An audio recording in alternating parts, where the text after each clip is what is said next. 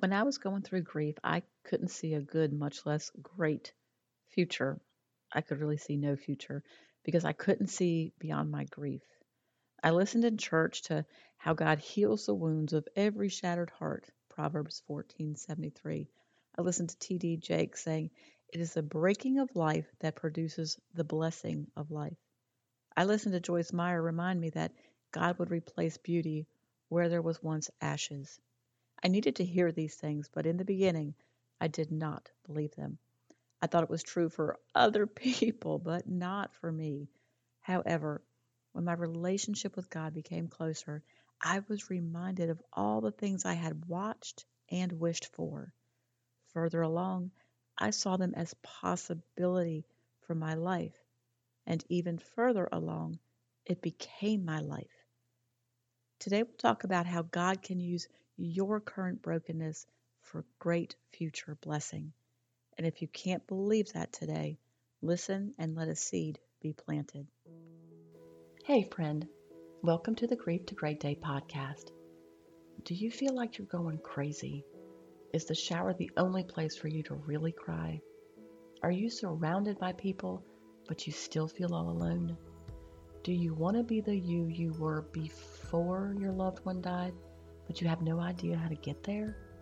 I'm Steph Cabanis, Southern by choice, wife, turtle triathlete, Jesus follower, and fellow traveler in the journey of grief. I too struggled to breathe, questioned God and my faith, and thought I would never be happy again. But God took my brokenness and He turned it into a breakthrough. So if you're ready to understand how to navigate grief, lean into your faith, and take just one step towards healing, then bring your ugly cry, get into a comfortable place, even if that's your bed right now, and let the healing begin. Girl, there's hope for your future. Come on in the house and join me on that couch. I'm Steph, and this is Grief to Great Day. Thank you for being here. I hope you feel welcomed and, more importantly, heard through this podcast. Hello to everyone listening in Ireland, our spotlight country, and in the U.S., Illinois, week number 2 as the state with the most downloads. Grief to Great Day is downloaded in over 60 countries. This tells me that grief is felt throughout the world. So please know that whatever country or state you're in, you're not alone as you walk through this thing called grief. I know there are new listeners each week, so if that's you, welcome to Grief to Great Day. And if you hear me talk about Monica, her faith, or her death, and you want some background information, just go to my website, grief2greatday.com, and click on the book tab where you'll see the book, Dying to Be Healed. See, her faith journey through the last 6 months of her life were unreal. And her death, it changed me. She's the reason that you are listening to me today. You know, in this podcast, we talk about understanding grief, processing daily life, and growing your faith. So if you're just starting your journey, please know that life will change. It won't always hurt like this. It's important for you to hear that often. And it's not to say that you'll stop missing your loved one, because that never happens. But you will be able to breathe, to laugh, and to live again. If God uses broken people to position them for a great purpose, holy cow, you better hold on. Because if you feel broken or without value or purpose right now, you're in the right position. Dave Wilkerson said, God uses people to perform His work. He does not send angels, and angels weep over that. But God doesn't use angels to accomplish His purposes. He uses burdened, broken-hearted, weeping men and women. It's easy for us to enjoy our lives when things are smooth. We're thankful on the side because life is just moving along without much trouble. You watch your kids grow up, you celebrate your spouse's victories and some of your own. You're engaged in life and active in church. You also have arguments over petty issues and get frustrated standing in the grocery or ATM lines. The kids may fight or struggle in school, but all in all, life is pretty good. And in this mostly smooth life, it's so easy to see someone who is hard to get along with, or someone who is struggling with depression, addiction, or homelessness. We think about how they just need Jesus or a job, or we feel like they could certainly do better. The judgment isn't necessarily intentional, but you come to conclusions about their lives and the decisions that landed them in those positions. Until your loss, you probably didn't know you could hurt so bad. You probably didn't know you could feel debilitating pain without being able to point to where it was. You didn't know that daily activities like getting out of bed or taking a shower or fixing meals could be more than you feel capable of accomplishing. That loss would flip your world and leave you breathless, literally. You didn't know how frustrated you could get over not getting better, no matter how hard you try. You go to the grocery store and you just pray you'll get out of there without losing it and leaving the groceries. And then you look around at others who are laughing or easily going about daily life. You might even resent that you have to go through such a thing when the world continues to move on as if nothing happened. My life after Monica died was changed forever. And looking back, I can say I was changed for the better.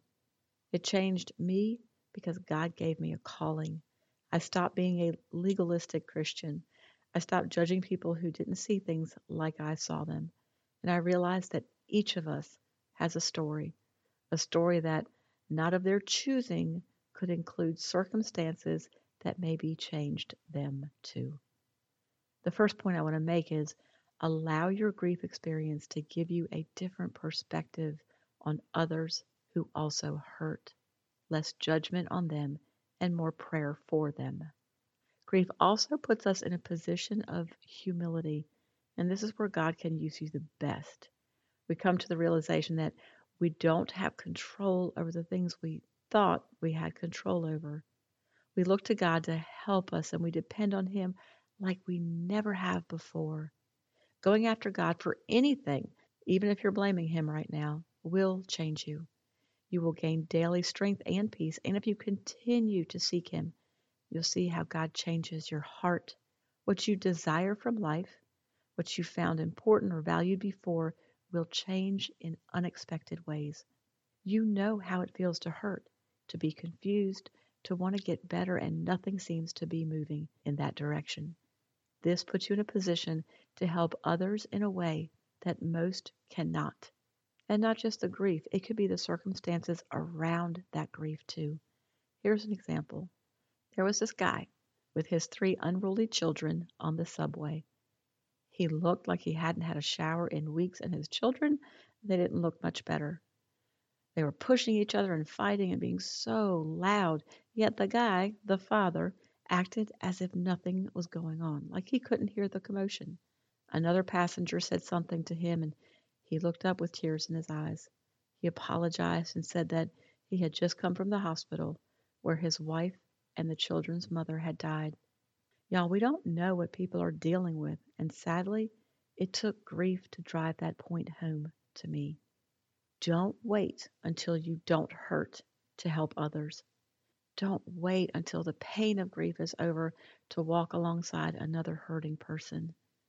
I hope you understand that this is not a contradiction to what I just told you in the last episode, but you need to understand your value and prioritize your healing. There will be a point when you start looking for purpose, when you're not hurting more than you are hurting, that the depth of pain could actually be classified as manageable. This is when you know you're ready to step out. If you can help others before that, help them. But, and here's the important distinction, do not help others to the point of it hurting or impeding your healing. And the way to know the difference is to ask God for the wisdom to discern the situation. So to recap, grief positions you, brings us to our knees, sometimes literally, where we learn of true dependence on God. Because of that, God will soften your heart, change your perspective, and He can change you if you allow Him. In your life today, all that I just shared may have little meaning to you because you're still overwhelmed by pain, loss, and confusion. That's okay. I don't want you to feel bad because you can't relate or feel any of this yet, but I do want to plant seeds of hope that your future can be good, that it can be great, and with great purpose. So when you get to that point, come back and listen and get ready for a life you could never imagine. You are here today, and that tells me you are looking for help and support in your grief journey. It tells me that you're doing the work of grief, and I know that's not easy.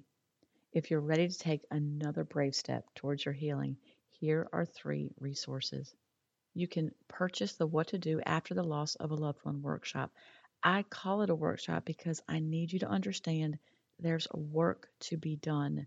There are action steps towards your healing. If you're just starting your journey and you have no idea what to do, or if you feel stuck, this workshop will help guide and direct your steps. You're going to grow closer to God even when it's hard to pray. You'll work towards acceptance, even if that word makes you angry right now. And you are going to know what to expect in your healing process. You can also join the private Facebook group so you can be a part of a group of faith-filled women who get it and encourage each other in a way that those in the world cannot. See, when you're a part of the group and you welcome a new member, y'all, that's taking action, that's serving others. It's getting out of your pain, even for just a minute, to support and encourage someone else. And you can always visit my church, opendoorchurch.com. Links to everything you need are in the show notes. Now, in the meantime, until we meet again, remember who holds your future and know that you are not alone. And keep on coming back to the house, keep sitting on the couch, and keep taking steps, however small, towards your healing. Thank you for being here today, for showing up.